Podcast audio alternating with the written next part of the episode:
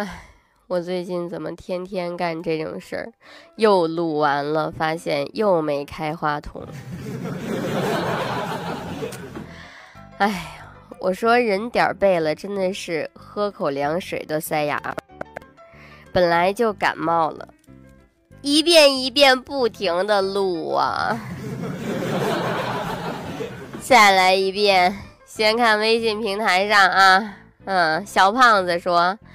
比我还胖的欢欢，你知道为什么你开到的啊，你看到的月亮不是那么的大吗？不是你没有参照物，而是你的脸太大了，所以显得月亮就比较微不足道了。还有傲小屋说，胖小欢太久没有看到你了，特别的想你，无奈只能睹物思欢，什么平底锅呀、切菜板啊、拖把呀、沙发靠枕的煎饼果子呀。仿佛都看到了你那圆润的面容和霸气的发型，又浮现眼前。那天去动物园路过河马池，竟然也情不自禁的呆立了一下午。临走时眼角还湿润了。所以就是我这感冒迟迟不好，跟你们是有一定关系的，你知道吗？就是我天天本来感冒要好了，结果我一睁开眼睛看看这个微博，看看你们的留言，立马我又开始咳咳咔咔咳起来了。还有这个，呃，画凤飞灰欢欢，要不要我们在北京搞个聚会呀？人家搞影迷会，你搞个爱胖欢、爱美食、爱声音，以你的名气，起码可以承包一个食堂。你还是要拉点人气噻，拉人气，拉人气。没有关注微博的，快点去啊！快点去关注我的微博啊！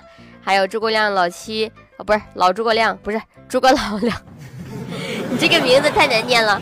他说：“欢欢为什么越来越喜欢你？尤其不看到你的靓丽的脸蛋的时候，以及这个零零七啊。”他说：“你还是不要说大月亮吧，很容易让人想起抹欢的大脸。”我不想跟你们说话。为了让我的感冒能够快点好起来，我决定不再看留言了，因为再看下去我又该开始咳嗽，没法正常主持节目了。网易轻松一刻为您报时，抓紧时间开整。特此声明，以下内容均为不靠谱的小道消息，仅供娱乐，谁傻谁真信。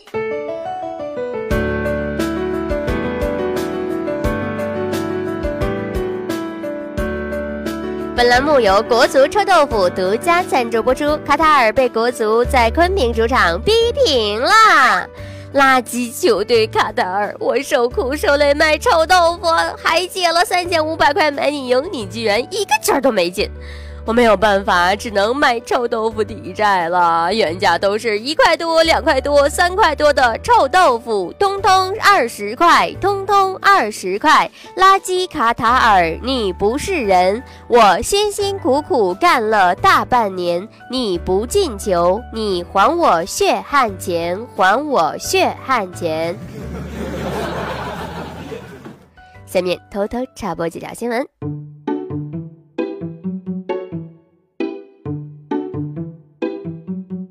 各位听众，各位网友，大家好！今天是十一月十六号，星期三，屋漏偏逢连夜雨，儿到荒年饭量增，双十一刚破一次展，现在又破啦！我是刚买国足书的郭女侠欢欢。哎呀，哎，好了，掌声停。嗯，收的不错，收的很好。对不起，您的快递在水里。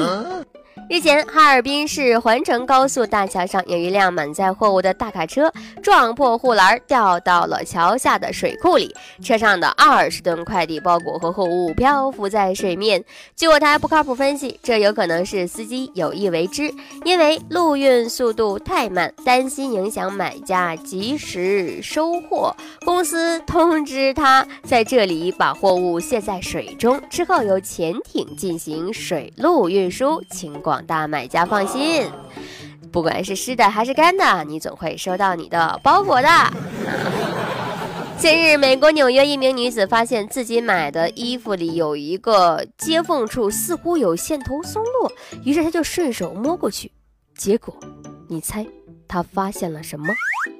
在这个接缝处露出了一条老鼠腿，其余部分都缝在衣服里。于是他将该服装的生产厂国际知名服装品牌 ZALA 告上了法庭。该女子称。自己是爱护动物的人士，秉承善待一切动物的心态。近几年，每年都坚持给流浪狗喂鸡腿、鸭脖，并表示，如果是貂皮被缝在里面，自己还能接受，但用老鼠皮做内衬是绝对不能接受的。呼吁广大群众拒绝老鼠皮，没有买卖就没有伤害。湖南宁乡县的村民黄先生啊，最近出名了。他把饲养的土猪赶上了高台，进行跳水锻炼，来提高猪的免疫力，增加猪的进食量和生长速度，提高猪肉的品质和口感。黄先生向记者介绍，经过跳水游泳锻炼的猪肉价钱比市场上的普通猪肉价钱要高将近三倍。同时，跳猪跳水已经成为一个吸引众多游客的景点，并表示猪固有一死，人锻炼是为了活得更好，他们锻炼是为了死得更值。唉，都不容易啊。近日，重庆高速交警执勤的时候，发现一个轿车停在应急车道，也没开应急停停车灯哈。走近才看见，车内人员都在购物网站秒杀。司机李女士说了：“哎呀，我看上一件衣服，正在限时秒杀喽，所以我赶紧停车买东西噻。”对此，据我台想象经验丰富的王警官表示十分理解。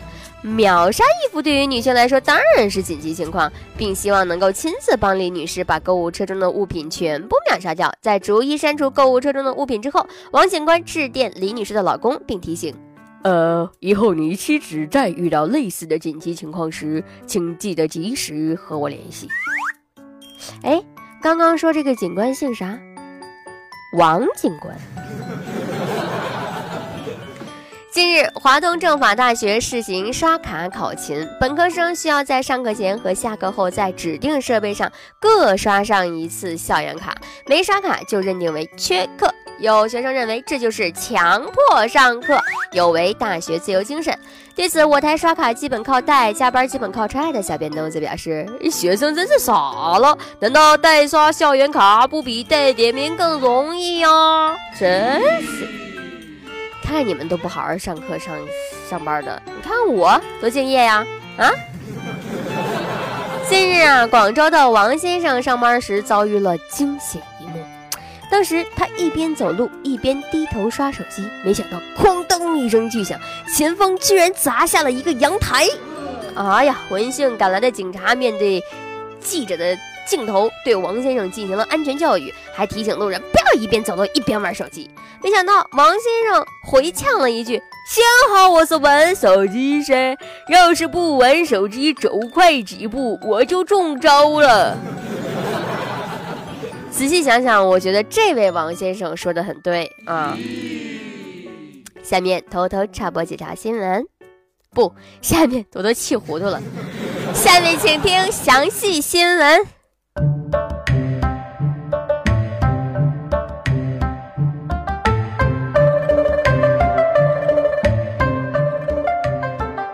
十一月十五号，二零一八年世界杯预选赛亚洲区十二强赛展开了小组赛第五轮的争夺。中国男足在昆明迎战卡塔尔队，这也是名帅里皮执教中国队的首场比赛。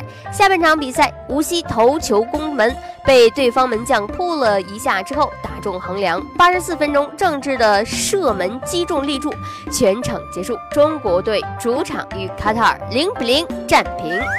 对此，我台因买国足输球而倾家荡产的爱国富二代李天二含泪表示：“咒骂伤人，才几天的里皮呀，仅要一场比赛就拿到了高洪波执教四场比赛的分数，真是可喜呵呵。谢谢里皮，虽然没赢，但这也不是你的错，没有你，连踢门柱都难呢。”在场外大马路上听球，险些被吴磊一脚射门击中的二狗则表示：“哎，这支国足让我们感到很陌生啊！要不是这一届世预赛球门不行，本来这场是可以给我们带来胜利的。国足健儿们也结结实实的给里皮上了一课：国足不是你想得想得就能得。另外一句不靠谱的小道消息称，赛后里皮指导在面对记者采访时，语气沉重的表示：“国足是我带过的最差的一届。”好了，今天的节目就是这样啦。我看看我开话筒了吗？各位想要找到我的话，一定要去新浪微博搜一个叫郭女侠欢欢的人，你会有惊喜的，好吧？今天节目就是这样了，轻松一刻总监曲艺写本期小编包小姐将在跟帖评论中跟大家继续深入浅出的交流。明儿同一时间咱们再整，拜拜。